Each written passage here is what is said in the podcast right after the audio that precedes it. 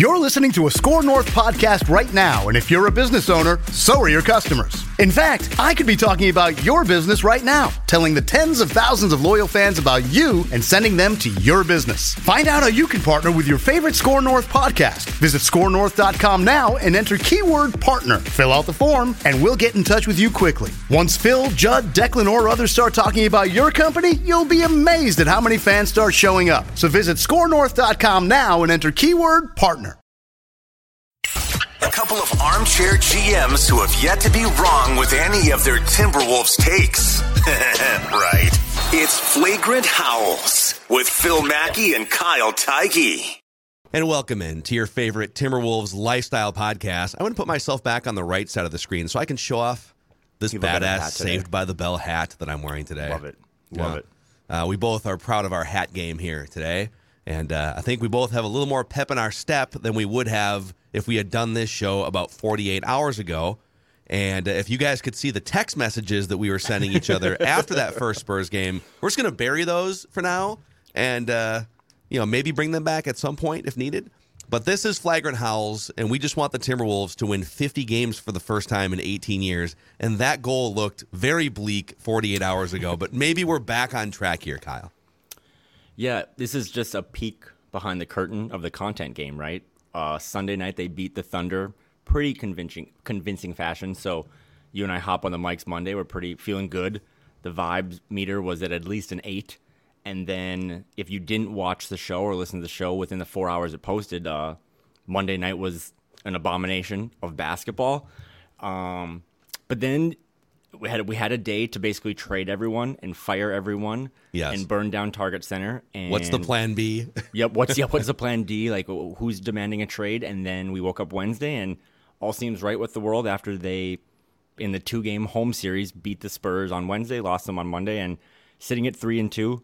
It's October still. I love this stuff, but I saw someone tweet that if the playoffs started today, which I love, right? We're five games into the season, but yeah, if the playoffs started today, the Wolves would be the sixth seed. So things seem back on track Let's get it. as they get ready for, I think, maybe the most important basketball game in Timberwolves franchise history on Friday. Because if they lose to that Lakers team, it'll be, we might have to record Friday night. Like, it'll be so much worse than losing to the Spurs because that Lakers team is just the worst basketball team in the NBA. It truly is a must-win game on Friday night if we want to. Prior to Halloween, just a big must win game. Um, so there's so many things to get into here. We will dive into our first ever uh, uh, Phil and Kyle read the comments segment here on Flagrant Howls. If you haven't already, please click subscribe on the Score North YouTube channel and give us, if you could, if you want to, a five star rating and a positive review on uh, Apple Podcasts so that we can help spread the word to other Timberwolves fans here that we're that we're doing this. Um, so after the Wolves got drubbed, Yep. Karl-Anthony Towns is asked, I think by Johnny K, hey, you know, Ant struggles on back to backs. You know, do you have any advice for him or whatever? And just kind of a question about Ant. And uh, Karl-Anthony Towns could have gone a million different directions with that answer. And he throws Anthony Edwards under the bus. Y'all think it's hilarious when he talks about eating Popeyes, you know, fried food, but, you know, that bleep yeah, I can't, I'm paraphrasing here, but you know that that bleep is not cool. He's a we're elite athletes. We need to be treating our bodies better. He just like completely threw Anthony Edwards under the bus, and then multiple former players come out on their podcasts and torch Karl-Anthony Towns for it. And so I, I sent a couple notes to just to people that would know better than I would. Is this a thing behind the scenes that's boiling over, and Cat just like brought it to the forefront? Are people frustrated with Anthony Edwards' work ethic or diet in some way? And you know, not that I did like a full on investigation, but like the answers I got back were no, he's in the best shape of his career and life, and this is not this is not a thing that like Towns is bringing to the surface on behalf of the locker room or coaches or anything. It's just like Towns making a sideways comment, uh, and then Towns the next day tweets out, "This group is special. Ain't hearing any outside noise." It's like, well, dude, any outside noise that exists exists because you put that comment out last night. Uh, and then Anthony Edwards comes out. Everyone plays well for the most part last night. Right. And Edwards, in particular, scores 34 points. He was efficient. He knocked on a bunch of threes after the game. Jace Frederick asked him, Hey, what'd you think about those cat comments? And he basically just dismissed them out of hand, which I found very interesting. and said, you know, I, uh, someone brought it to my attention, but you know, I just well, I haven't, I haven't eaten Popeyes in like two years. I do think there's Zoom evidence on a press conference of him holding a Popeyes bag dated 2021. So that may be an exaggeration, but if he performs like that, he deserves a cheat meal, damn it, once in a while. I guess my question to you is what did you make of the last 48 hours of Cat's comments, the on the court response, the off the court response, and everything that's gone into this? There's, you just went through like six podcasts worth of like take. You know, I mean, there's so much to get into, but the the first things first. Those comments because there's really not much to talk about that game in and of itself. It was just like I said, an abomination of basketball. They, I don't. I'm. You're gonna not like this, but I'm so used to losing that a loss doesn't do it for me. Like it doesn't really trigger me. It's when you don't try that I'm just like above and beyond, just like so pissed off. So they didn't try on Monday, and they it showed in the result. But then those comments, I've followed Karl his whole career, as have you, as have many others. Uh, he has tells in like his media stuff sometimes. And I, yeah. I was texting about this for the poker degenerates out there like you and I. When he starts rubbing the table, that's like you know rubbing the felt. That's when he he he's trying to come up with something. He feels he's like un, moment, he's uncomfortable. Just yeah. Yep. But he feels like this is a moment to do something, to say something. Uh, I, this is spiraling out of basketball now. But I I think you are born a leader for the most part. Uh, you can learn stuff along the way. You can develop those skills. If you're not born a leader, maybe you can develop. But I, I could believe in the workplace. You're just born a leader. I don't know necessarily all the times if he has that. He also, and I've been more pro Karl than you have, but for many years he had to be the face of the franchise. He had to. He is a good person off the court. He had to do so many things to keep this franchise. I mean, he never demanded a trade. He didn't do all the stuff that a lot of other athletes do. He doesn't have to do that anymore. He, I still say he's the best player, but he doesn't have to be the face of the Timberwolves anymore. He doesn't have to be the one that says all the stuff when adversity hits. And that night, you just found after a horrendously embarrassing game at home, you're getting booed, which was rightfully so, by the way. Boo. If you spend money to go to a game, boo if it's a bad game. But he just didn't know what to say, and he started rubbing the felt. And he started, whenever he does that, you guys, like kind of throwing the media into this whole circle, that's another tell that he he doesn't he's not going to say something that he's going to be proud of the next day. And then he said some really stupid stuff. And to to worry about what Ant's doing after he did come into the best shape of his life, it seemed like a guy that was also probably a little pissed that he. I mean, Karl, Ant came into this season in the best shape of his life, and Karl probably came in the worst shape of his life. Yeah, not he that he was like lazy or anything in the office. He was just in the hospital. Right, right. not yeah, not his fault. But I mean, you know, if that's if you and I thought that this was going to be a big podcast year for us, and you came in and your takes were fire, and I was in the hospital for a week and didn't have a voice, like I'd be, I don't want to say jealous, but I'd have some, you know, animosity towards man, you. Mackey, so I, oh man, that take on on Jaden McDaniels in the second half was honed, man. I say by the bell had his fire.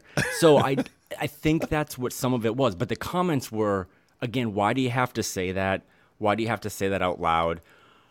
But it also, and I kind of want to spiral this back to you.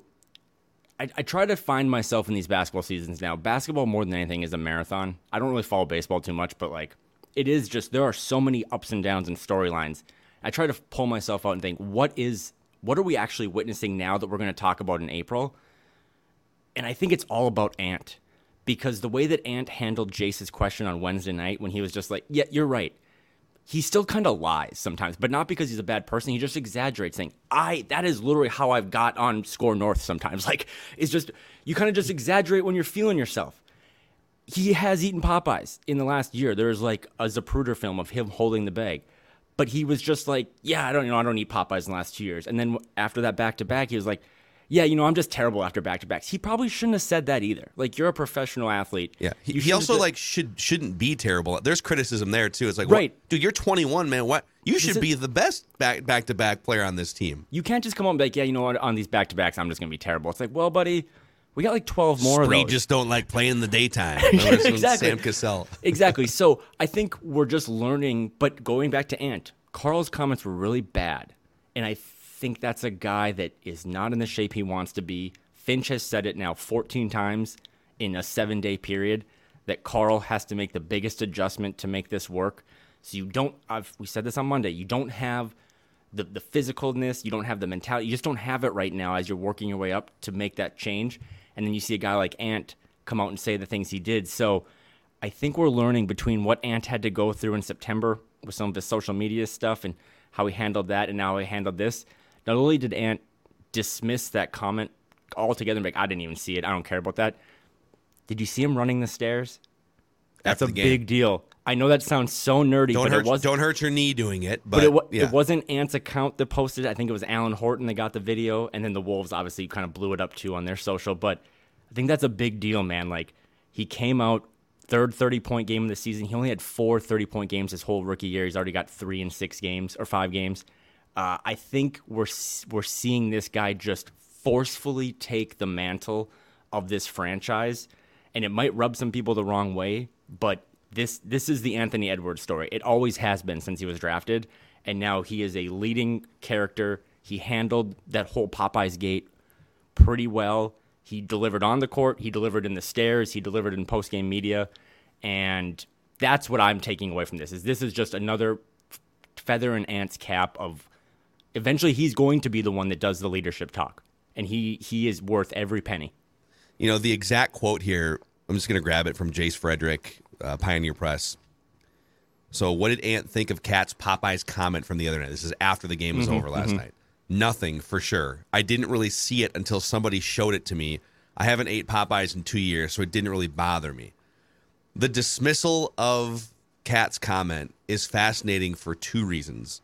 Number one, I think when a presumed team leader comes out and says something that fire, I mean that is that is like you, you don't bring that to the surface if you're cat unless it's very intentional and it's a thing behind the scenes or unless you're just obliviously doing it, which I think it's more I think he just like threw it out there. I think it was like almost word salad or word mm-hmm. vomit. But you, you don't if you're if you're a team leader, you have to be very very careful and calculated about what you bring to light to the media That's the thing. at the risk big of offending a teammate or ruffling feathers, right? Yep. So the fact that Ant's response to it wasn't, you know, I've been thinking about it, and Cat, you know, Cat, has been. I'm just making this up, but like, if he had said, "Yeah, I mean, uh, boy, Cat has been a great beacon for my career, and I tend to listen to what he says, or he's got a point, or whatever," like, it's almost like Ant didn't even let it land with him. Mm-hmm. And that to me reflects more on what that locker room thinks of Cat as a leader. I'm not saying they think he's a bad guy or think that he's like a loser or something. I just don't think that room looks at him as the guy that's that needs to get up there after every game and like have a state of the union speech that everyone buys into.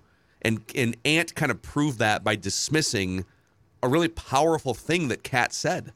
the way he handled it again i know i just word vomited in my last thing but the way he handled it was exactly how you'd want it he just was like it's not a big deal you know if if there is any salt flake of a deal and talk to him about it at shoot around right or in the mm-hmm. locker room he's like yeah i didn't, I didn't even see it i know he saw it like that's the thing right but he's oh like i didn't God. see it it Yeah, doesn't matter It was on And- TMZ, dude. Like which was okay. Can we? I mean, I don't. TMZ. Someone had to. Someone had to have died that day that they could have covered and not covered Popeye's gate. But and also in, in back to Karl's defense because this is the one thing that I will defend him on. He was right.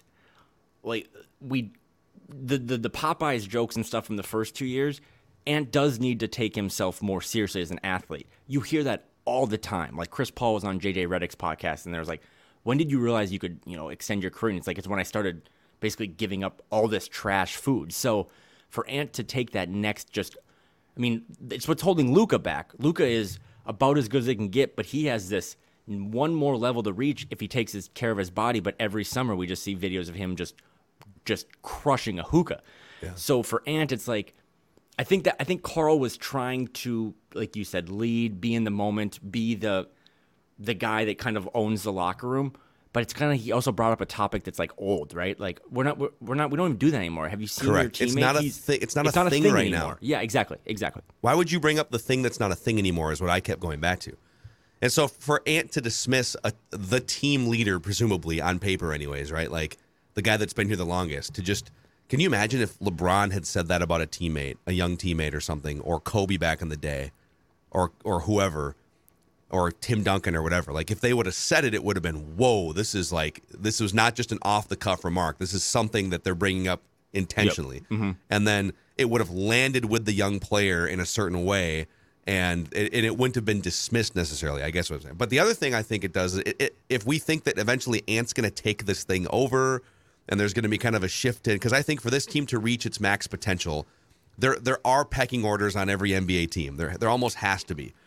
And I think Cat needs to be like third or fourth on that pecking order for this team to really come into its own at some point. I don't know if that can happen this year with a 21 year old Ant that's so young to be moving up that high in terms of like the leadership, locker room, takeover pecking order. But a comment like that, and then the response that Ant had to the comment, and I agree with you, it was a great, perfect response. That's the type of thing that can help shift the dynamic behind the scenes where it's like, all right, well, uh, Karl's going to say some stupid ish.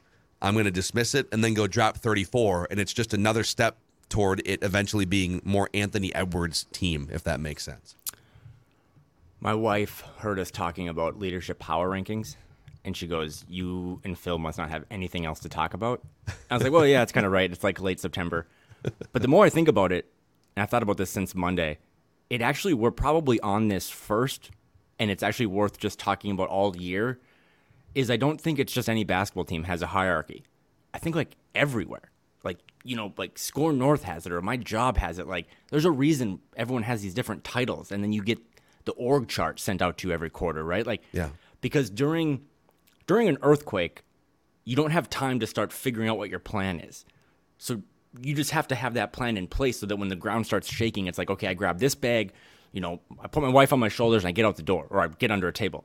When adversity strikes, like it did on Monday, you're down 35 to a team that you're double digit favorites to, you don't have time to figure it out. You just have to like respond. And that's that Karl didn't have the prep work. He didn't have the emergency bag. He just responded, said something stupid about Popeyes, and then it got Karl-Anthony Towns rarely would send that tweet that he sent on Tuesday, right? Where it's like, this team is awesome. We're not listening to the outside noise. That's not really him. He's not Kevin Durant. And it showed to me that he must have realized that was his tweet to the public of like, okay, yeah, I shouldn't have said that. That was stupid. So mm-hmm. Rather than just saying that it was stupid, of course. Right, now he's going to make it about the outside noise. It's like, dude, it's not. you but- created the outside noise, guy. But, but Ant did. I mean, I, I can still say I think Karl maybe is the best player on the team or whatever. I don't think I've ever said we didn't put Karl at number one on our power rankings of leadership, but this is going to be Anthony Edwards' team. Even and, and that might be he might not know it now, he might not think it, but that might be really good for Karl because I'm sure we'll talk about this. But Karl Towns just playing basketball is all he has to do now. Again, he doesn't have to go to all the Yes. promotional things. Thank you. He doesn't have to be the franchise guy. He doesn't have to have the burden that he did have. He did have to be the guy to keep this franchise in Minneapolis for a while when it was really bad or really dark. But he doesn't have to do that anymore. And I think between learning how to adjust on the court from a center to a power forward to learning off the court of being, you know, the number one face, just like, hey, you can just be one of the faces. You can actually do less and it'll be more for this team now. And just let the funny kid talk. Let Anthony Edwards just do all the talking, do all the promotional stuff. You're going to get paid. You're making half a billion dollars.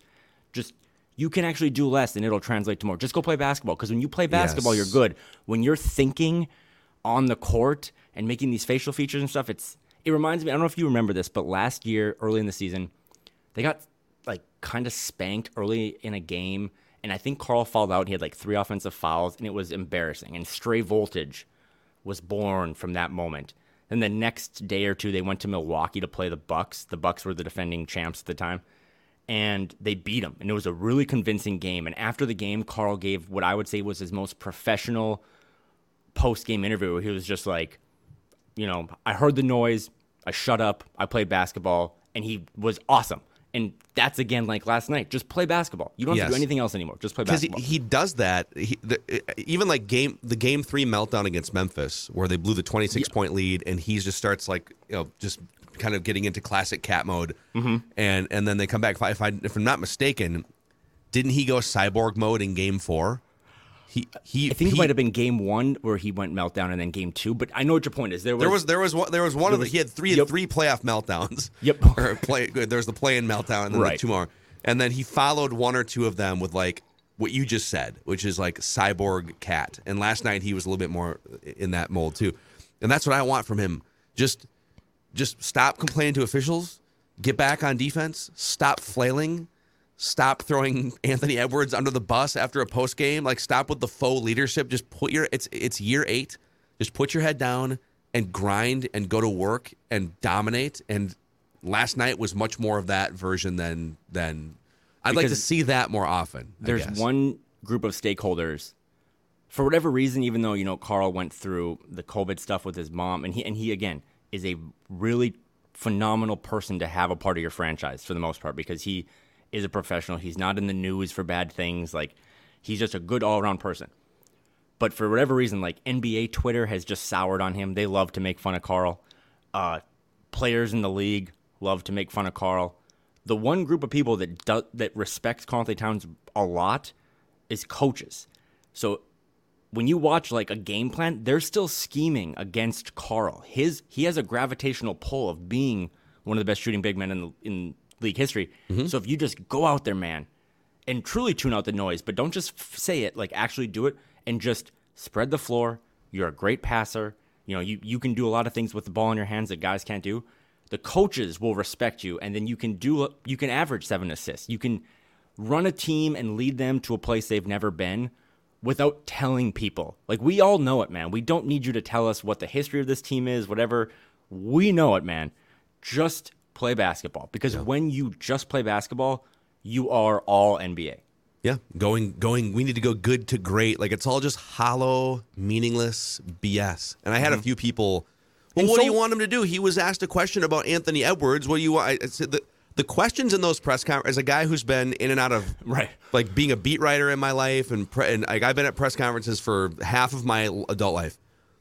There's no rule or law that says you have to answer the question that was asked in a way that's you know satisfactory. I, I as as two guys who do this and get to talk and like fodder me, it's entertaining when people. Yeah. I want those answers. I like the fact that he answered the way that he did about the Popeyes because it gave us three days of interesting fodder. But you don't have to just answer questions like an open book with no regard for how it's going to land in the locker room. So it's just cyborg mode from this point forward, and then pop your head up at the end of the year and see where it gets you. That's what I'm interested in. And going back to my in respecting the grind and enjoying the marathon of this season, let's see, right? We only have one game as a sample size. Let's see mm-hmm. how it is Friday. Big game. It's going to have a lot of highlights, you know, LA, Lakers, all that stuff. But just do it again because this might be the pivotal moment for him where he just acknowledges, like, you know what? Maybe I'll just be a little more D'Lo. Because D'Angelo Russell isn't giving you a ton in post game media, and that's his prerogative. He's just chosen whether sometimes it comes off frisky, like I'm just not going to give you anything, and that's Yeah. fine. Like he has he his his he's expected to show up to the post game stuff, but he doesn't have to say anything. Jaden McDaniels, who was one of my favorite players, says nothing ever. He'll listen to him. He just he'll always start his sentence with "I'll say," "I'll say," "I'll say." It's like Colonel Sanders or uh, no, whatever the character is from Looney Tunes. Jaden McDaniels says nothing. Let Ant just go say stuff because Ant, you know, you said Karl says some things that aren't true. Ant says a bunch of wild stuff too, but he's 21. He gets a pass and he backs it up when he plays. So the cyborg thing, I'm with you on that. Just be a cyborg. Just be a hired assassin to shoot a bunch of threes and take this team to another level because the the the bar is so low, the expectations are so low. If you get this team to 50 wins, man, no one's gonna care what you say. Yes. So just do it. You you said something a few minutes ago that I I think is wildly incorrect after the first five games. I'm gonna I'm gonna call you to the uh, floor on it in just just a moment. Limited basketball knowledge by me.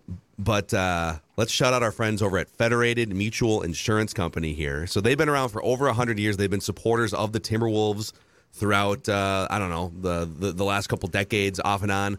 And uh, they're all about maximizing your business through risk management tools and resources. You can find a full list of industries they specialize in to see if your business matches at federatedinsurance.com, where it's our business to protect yours.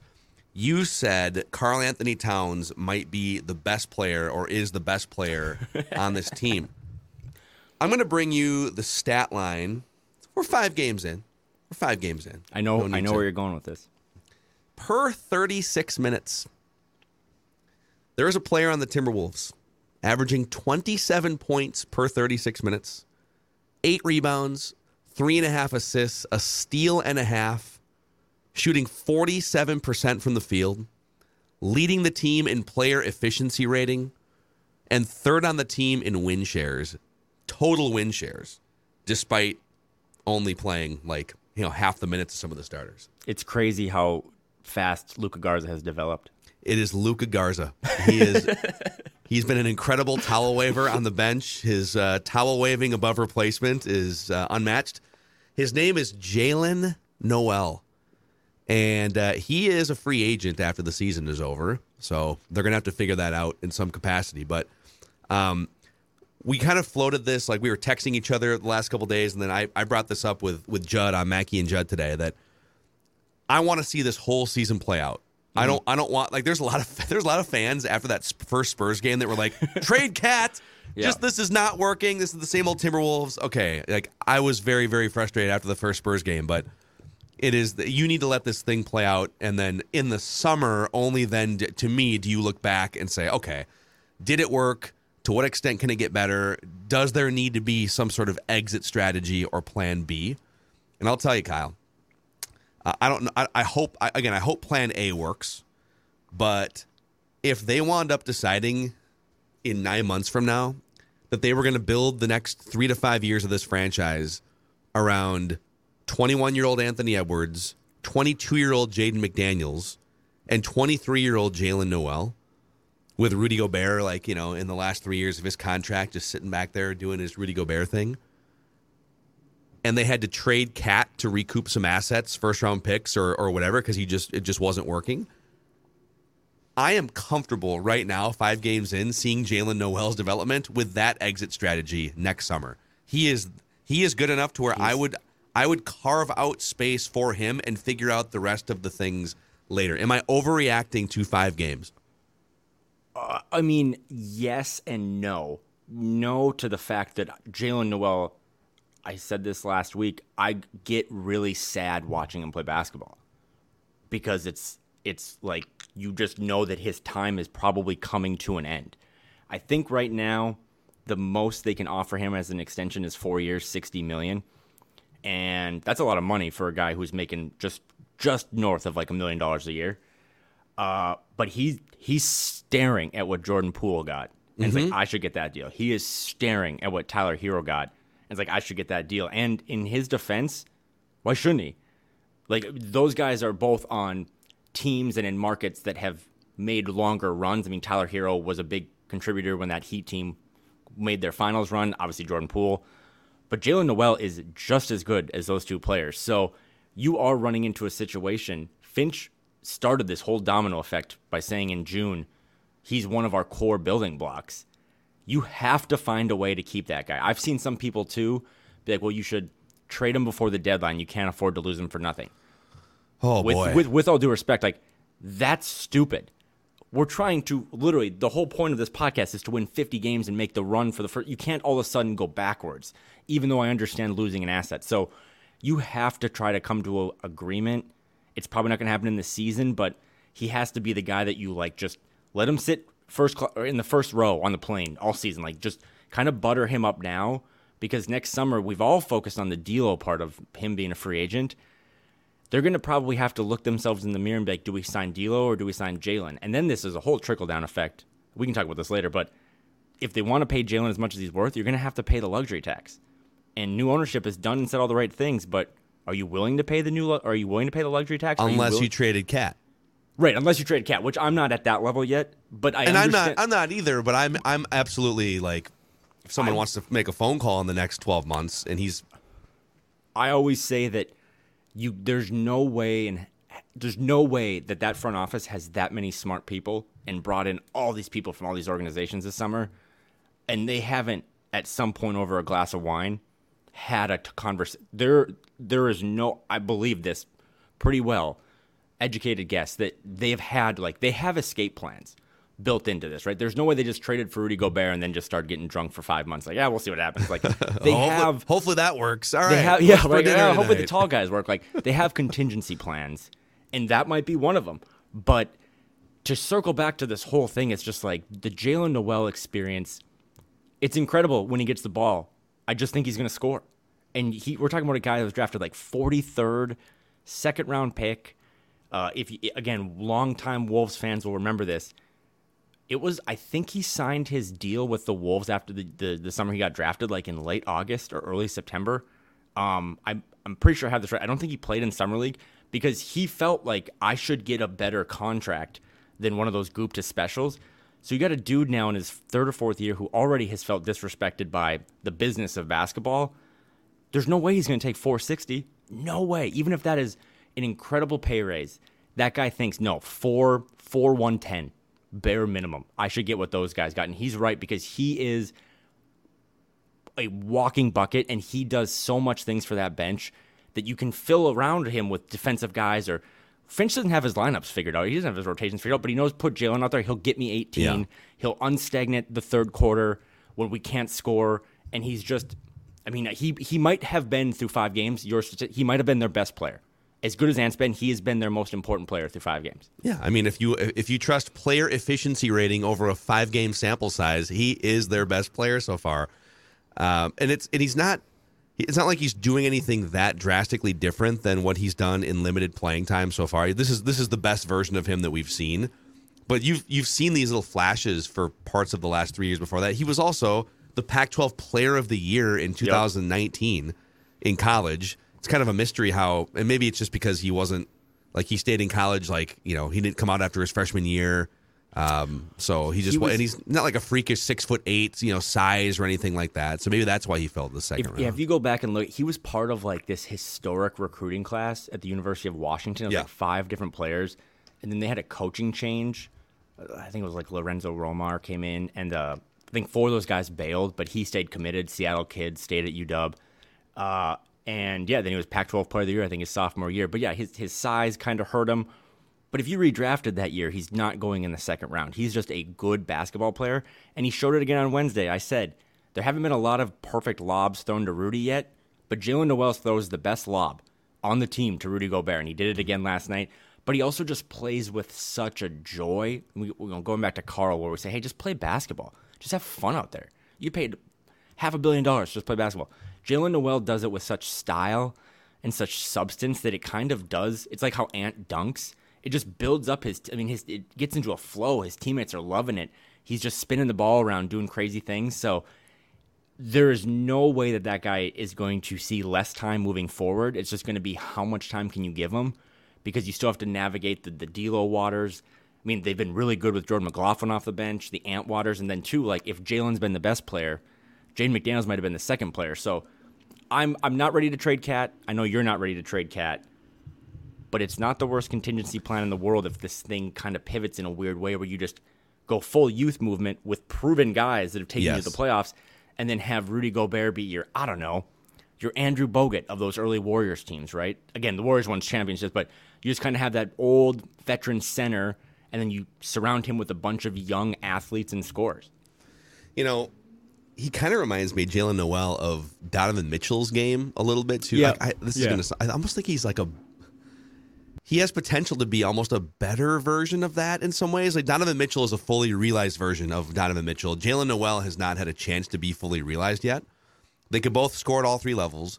I think Jaylen Nowell has more defensive upside than Donovan Mitchell does. So we'll let that take play out over the course of the year. But that's that's the player comp that kind of strikes me. Um, but imagine having like you've already got Anthony Edwards and and you've got Karl-Anthony Towns and D'Lo. Like, what if you just plopped? Oh, all of a sudden Jaylen Nowell is like kind of Donovan Mitchell light or something on this team. Just this ridiculous group of talent. Well, let me let me throw this at you too. One more thing on this, and then we can get to uh, Phil and Kyle uh, read the comments. If at the end of the year and going into the summer, Jaylen Nowell is, is has finished a season in which he is playing largely like this for 82 games, and Jaden McDaniels is doing the Jaden McDaniels thing, and he's growing, and both of those guys are are due for contract extensions. In the case of Jaylen Nowell, I mean, it'll be a fight with other teams, but if if you had to sacrifice Karl-Anthony Towns because of luxury tax reasons and to get just value back you either have to choose ride out Karl-Anthony Towns for the next whatever four years, or Jaden McDaniels and Jaylen Nowell contract extensions, and you build around those two guys plus Anthony Edwards, and then Rudy Gobert is part of the team in either scenario. Where does Well, where, do, I mean- where do you? Uh, I I am a big Anthony Towns fan, but what Jaden McDaniels brings, this is really deep statistics, but they're undefeated this year when Jaden scores 11 points or more and winless when he doesn't. Uh, just his impact without having plays called for him. He had a block last night that was awesome. Like he just he's starting to make more cuts. Again, I am very much happy with Karl having the zip code that he has. But to your question, I would focus on the Jaylen Jaden extensions because I just think that's a special trio. And I still have my reservations about the whole two centers thing. I mean, I'm very excited about it. I think mm-hmm. it's going to get better, but I'm also just, whether it be the dynasty fantasy football player me, I'm always just trying to aim towards the young guys. And I know Jaden's special. I thought Jaden was special his rookie year. I think Jaylen Nowell is starting to show that he's special too. And maybe those pieces, again, maybe it doesn't have anything to do with Karl. Maybe it's just that those pieces fit together better and give you a longer runway to make this work. So I'm trying to think too, like if you get, if you gave those guys huge contracts, which they're going to get, um, and you had to let's say you you had to then trade Karl-Anthony Towns to just like get rid of some get some luxury tax relief. Would you run a lineup out then of I guess I mean Gobert at the five and then Jay McDaniels as a a small four, and then you No, that- then you'd run biggest- Ant and Jaylen in a in a point guard, or would you, or would one of those guys have to be a primary? It would still have. This is this is so far out in the future, but I'm I- sorry the- for doing this. By No, the no, way. the Jane McDaniels, the Jane This is where my McDaniels at the four thing can't do it. Like he he even showed you against Utah the other night that Yeah. he couldn't even guard like He's Lauri Markkanen at he's three. be a three. Yeah. Like he he has to be a three, and obviously Claire has to be your two, unless it's we've learned in the 2022-23 season that Anthony Edwards really is the next Luka, right? Where he can just he's going to bring the ball up a lot.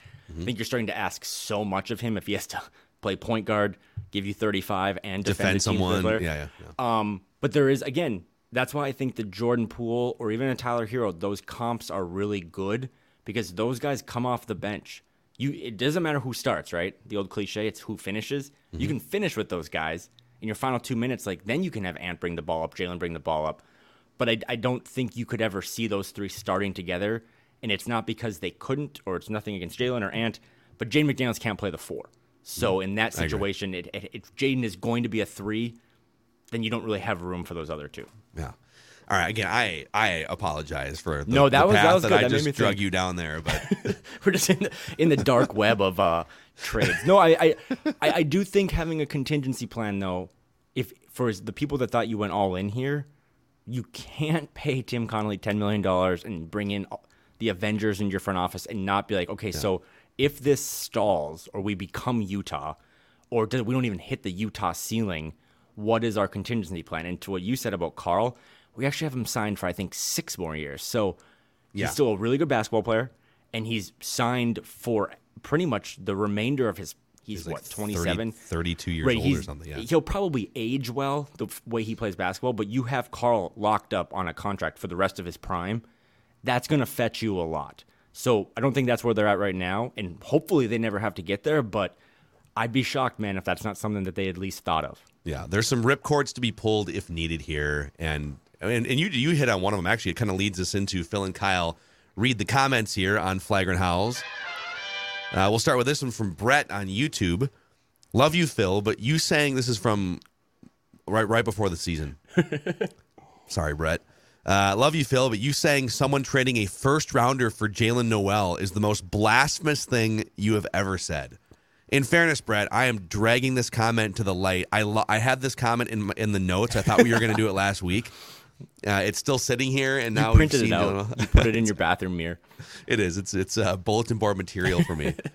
um, if they if they got to the end of the year, correct me if I'm wrong, it would have to be a sign and trade at the end of the year. Yeah. But but if if he played like this, and you decided, you know what, I just I don't think there's any way we're going to be able to get him in free agency with the value that he's built up.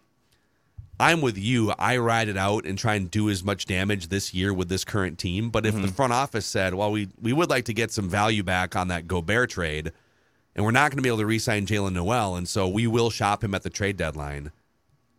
I think this version of Jaylen Nowell playing this way for three months absolutely gets you a first round pick back. Am I just being a homer? No, I don't think so because again, this is this is a thing I'm not like I'm totally against because Agreed. unless the season was like 25 and 50, like you're not going to trade you're not going to be sellers at a deadline with I know I said this earlier about like a Nas, but you're not going to be sellers if you're trying to like make a run. But let's just for this hypothetical, if Jaylen Nowell like yes, if you could go find a team that could give you like a future first that's, you know, a bunch of different protections on it and all this stuff, but then they're bringing him in. And this is kind of what happened when the Blazers were like, we're not going to pay Gary Trent Jr. We're going to trade him to Toronto. And then Toronto's like, okay, we're going to bring this guy in and we're going to give him like four years, 95 million. So he would be going to a team that they're not only giving up that asset, but they're like, we're, we're going to pay this guy. But I, I, I, there's no way that that's crazy because I know we're five games into this and you just said he's the best player on the team. And I was like, yeah, I think this first five games he has been, his ceiling is only going to go up. Like you're starting to see trickles of him being in like a six man of the year conversation. If we're 35 more games out and he's like averaging 18 points off the bench and now people are starting to know who he is, there's no first round picks get thrown around in so many different types of deals in general. That's not a hot take. Like that's a very valid thing that a team would be like, yeah, we'll give you that pick because we're going to have his rights and then we're going to be able to pay him.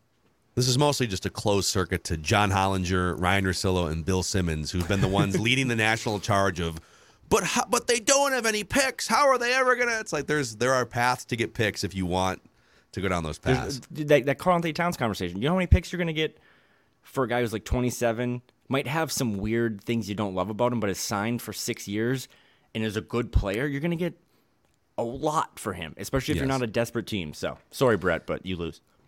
Sorry, Brett, but we love the fact that you listen to us yes, and watch thank us. you, Brett. We love you. Uh, Jonathan Straka via YouTube says Gobert is just such an awesome, damn professional. The way that he goes about his business, he can grab almost two dozen rebounds without you even noticing. You know, Judd noticed this in last night's game, and I didn't see this exact interaction play out, but there was a play where he uh, Gobert was in the lane offensively, got fouled, but they didn't call it. It was just kind of a, a miss by the official.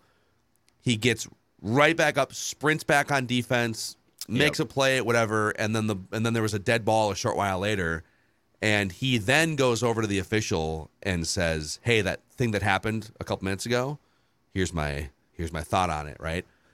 That's that is the professional thing, not to just like keep bringing it back to Karl-Anthony Towns, but like, dude, don't sit there in the moment and cost your team a five on four odd man rush the other way.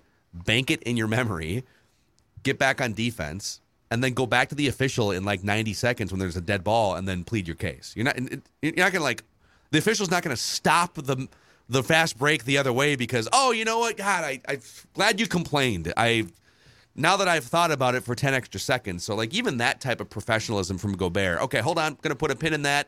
Going to get back on defense, make a play, and then go back to the official in a respectful way. That's how you do it. The best players in the NBA complain to the officials all the time. Like that's a fact. Luka is more guilty than pretty much anyone, right, including Cat. Right, exactly. If you go look at the top 15 list, all those guys complain to the refs all the time. If you disagree, it's because they do it so subtly. They do it, like you said, at, at dead balls, at free throws. Like Pat Bev was the king of this. He would, like, if he got, there was a missed call or something, like, he would get right back up, get back down until the play stopped. Then he would just find his way over to the official and then give them an earful. And when the moments cool down, that's when they're more willing to listen to you, right? They're not going to listen to you bark at them when the play is all of a sudden they're in transition, they're going the other way, and the ref has to get down there and calls on the floor. So I, I liked everything. I got to talk to Rudy in Vegas. I've, I've liked everything he's done so far as kind of the elder statesman on the team. After that loss on Monday, I know he kind of brought some humor to it, or uh, maybe it was Sunday when he's like, "We're the we're the best worst defensive team in the Yeah. league." Uh, they're gonna need him a little more too. Again, you can't just put all those picks and all that. Mean he's making a ton of money. You can't just put all that in there just to block shots or get rebounds. You're also hoping that, that guy can bring some of the positive attributes he has as a leader into that locker room because as we've talked about now for three months, they lost a lot of voices in that locker room, and you need Rudy Gobert if it comes down to resume, Rudy Gobert's got to look around the res- the room like I've done more than a lot of you guys. Like you know, what I mean, I know Karl's great, but I've I've made it to the playoffs multiple times. I've I've been all defense. I've done these things. So Yeah. uh, I, I like him as a leader, and I hope that it continues to grow. As we just spent 30 minutes talking about how maybe the people that are talking right now, like Phil, if this ever goes south, gun to your head, who's leading the players only meeting? That's the thing. You know what I mean? Like I don't think it's You don't have an answer. I don't think it can be Cat. it's probably it's probably TP D'Lo. Or, or Taurean Prince, right? Like it's like Okay. he closes the door. Or I mean Austin Rivers. Austin Rivers, yeah, that's my guy. But I'm just, like, that's a funny thing to think about because it seems like players only meeting is on every team's bingo card at some point in the season. Um, I, I joked that I was like, I don't think anyone's ever had one before Halloween. Uh, so thankfully we've dodged that bullet. But Well, well, there's still there is There's the still a couple Lakers games game. left. The Lakers game. some team will have a players only meeting after that. It'll either be the Wolves losing to the Lakers or the Lakers going 0 and 5. So, yeah, you just th- there's still voices that need to grow in that locker room, and I think Rudy is one of the good ones. Um, and again, when I said this on Monday, when the Jazz media were in town uh, last week and I was there, they they all they all said it. They're like, we're excited for this new era of trying to rebuild and all these young guys, but we loved Rudy. He was great. He was great to us. He was great to his teammates. He was great outside, inside, upside down. Uh, so keep keep talking, keep leading. The Jazz won another game. They're four and one now on the season. Lauri Markkanen went for like twenty some points and a bunch of rebounds. So that Jazz team, we talked about that on Monday's episode, but that's a that's a feisty team. Uh, real quick before we get back to the comments here, is it better or worse for the Timberwolves if Russell Westbrook plays on Friday? I'd, probably worse, just because of all his warts. The one thing he does well is what the Wolves have so far not done well, and that's just try. Right, like he he's going to give you energy. He's going to exert himself, whether it be pros or cons. I'm telling you though, like I know that we're going to be nervous about that because that's the scar tissue talking. That Lakers team is one of the worst basketball teams ever. Uh, they can't make shots. How do you They're- put that roster around LeBron James? I guess listening to LeBron James' advice on trying to Probably. construct a roster is how you get there, right? I mean, uh, we're both very big Pat Bev fans. Their backcourt, their starting backcourt in the fifth game of a season, in like a non-purge year or apocalypse, is Patrick Beverley and Austin Reaves. Yeah. like that's and Patrick Beverley for all the stuff we've talked about, how we miss him as a leader, his defense and stuff. I think he's shooting 18% from three. Like, go look at his splits right now through the first week of the season. Hasn't been great. Um, really shifting into that podcaster role. Uh, so Friday's gonna be a really big game, but I I think what there could be five Westbrooks, zero Westbrooks, negative five Westbrooks. They should beat that team by 20. Yeah. And I know that they they did win the pandemic championship as as part of this, but like Yeah, the but, they, title. but Bra- Brandon Ingram would be. I think if you had one mul- mulligan, you're the Lakers. Wouldn't you? Wouldn't you like to have a 25 year old in his prime, Brandon Ingram, playing? You know that like they traded him to get Anthony Davis, and they did win a championship. So technically, like the trade worked. But my God, that and then like Josh Hart up in Portland now is like one of my favorite role guys. He just does every little. He's kind of like a guard version of Vando. Just gets a lot of rebounds, plays defense. Uh, Lonzo Ball, obviously his knees have kind of gone downhill, but they gave up a lot. And one of the things they gave up is there's this 2023 unprotected first round pick that could be the number one pick in the draft, and the Pelicans own it. And that the Lakers are the worst team in the league right now. So they gave up a lot to win one title. Um, would I give up both my arms for one Wolves title and then 40 years of misery? Absolutely. But if you're a Lakers fan and you're used to winning, I don't know if you're loving the returns on that deal. Okay, Rick Meisch here via the YouTube comment Rick. section says, Kyle, I love listening to your ideas on the Timberwolves. You are tops. Wish you could do Vikings analysis as well. so this is now your time here. If you've got takes on the Vikings, Rick and maybe others for all we know are interested in your spot. Vikings takes. So what are your what are your what are some of your best Vikings takes? Go ahead. Oh, I just thinking a lot of my takes are influenced because I am such a score north Mackey and Judd guy, but I just think five and one is five and one. I, I, I it's kind of like the Wolves, right? I pivot back if they beat the Lakers and they're four and two, knock on wood. Then they play the Spurs again. They could be five and two when we wake up Monday morning. Um, and there's so much to work out, but wouldn't you still just rather be five and two? Like, look around the NBA right now, just like you would in the NFL. There are so many teams that are just meh, and they're disappointing, and they're lethargic, and they're out of shape. I just want to have as many wins stacked up as possible. So for the Vikings, like I'm sure, like I listen to you guys, there's so much to fix and there's holes and there's this and that, but they're five and one. And would you rather be five and one and have stuff to work on, or be three and three and have stuff to work on? It's an easy, it's an easy call. So Yeah, it's I'm a- self I'm a- scouting week too. I mean, they've had two weeks to go look at the film and fix some things here. So That Nice was my that was my I appreciate that because uh, again I have a lot of football takes and I just have to text them to Phil. But uh, yo, it's it's a good time to be a Minnesota sports fan other than the baseball team. yeah, ah, the baseball team. Don't get me started on the baseball team. Uh, all right, Phil and Kyle, read the comments here. This is uh, this isn't a comment directed at us. It's just an internet discussion here this week. Would you rather Thank you. be attacked by a shark or a bear? There's only one answer, but I, but you have to. I want you to start. I think I'm gonna. I'm let's on three Okay. say shark or bear. So it'll go. I'll say it'll go one, two, three, and then you say it. Okay. All right. Would you rather be attacked by a shark or a bear? One, two, three. Bear. bear. Thank you. Okay. There we go. Uh, Listen, because the and they talked about this. Bill Simmons kind of brought this up on one of his pods with Van Lathan, but the shark thing is so scary because they're just like I feel like more aggressive, and you're in the water. You're on there. like, it's a home game for them. perfect. No better way to put it. It is a home game for the Shark. Yeah. Where even if I am in the middle of the woods in the Pacific Northwest, it's a neutral site at best, right? Now, Like- yo, you put me. You put me on the grass. I'll take my chances with the shark. You want to come to my home turf? Yeah, exactly. You want to come? You want to try and all right, try and stand up, guy? Let's go. All right. yeah, and Now if you you're gonna flop around me- like an idiot now. I'll have to YouTube this, but if you put me in the water with a bear, I feel like I might I, I would swim it. I'm lighter, I'm smaller. But Yeah. if you put me in the water with a shark, it is done. It is donezo. But if you put me on the ground, I mean, I, I know the Revenant doesn't necessarily support my take, but I feel like I might be able to outrun him. I don't don't climb trees. That's like rule number know, one. dude. But I feel like I could dodge and you know duck and get around trees. So You the could, answer at is the very least, you could cut open a horse and try and hide inside the guts of a horse, like Leo DiCaprio did. Was it I'm a glad horse? you saw. Yeah, it is a did horse. that right. Okay. That was yeah. That was. Uh, I don't know. I've always wondered like if I was thrown in the middle of like the North Dakota winter, if I could have survived just in a horse's body or. Dude, I I, can know. barely survive like downtown Minneapolis in a, in a winter. That's let, how. alone, That's, let alone the wilderness. that's how us University of North Dakota kids had to go to school. We had to basically just warm up in our horse carcass, and then we sprinted to class. we ran back to our horse carcass. I'm glad you saw bear though, because anyone who thinks shark, sharks are so scary. You can't see them either. They're underwater unless they have a little fin up.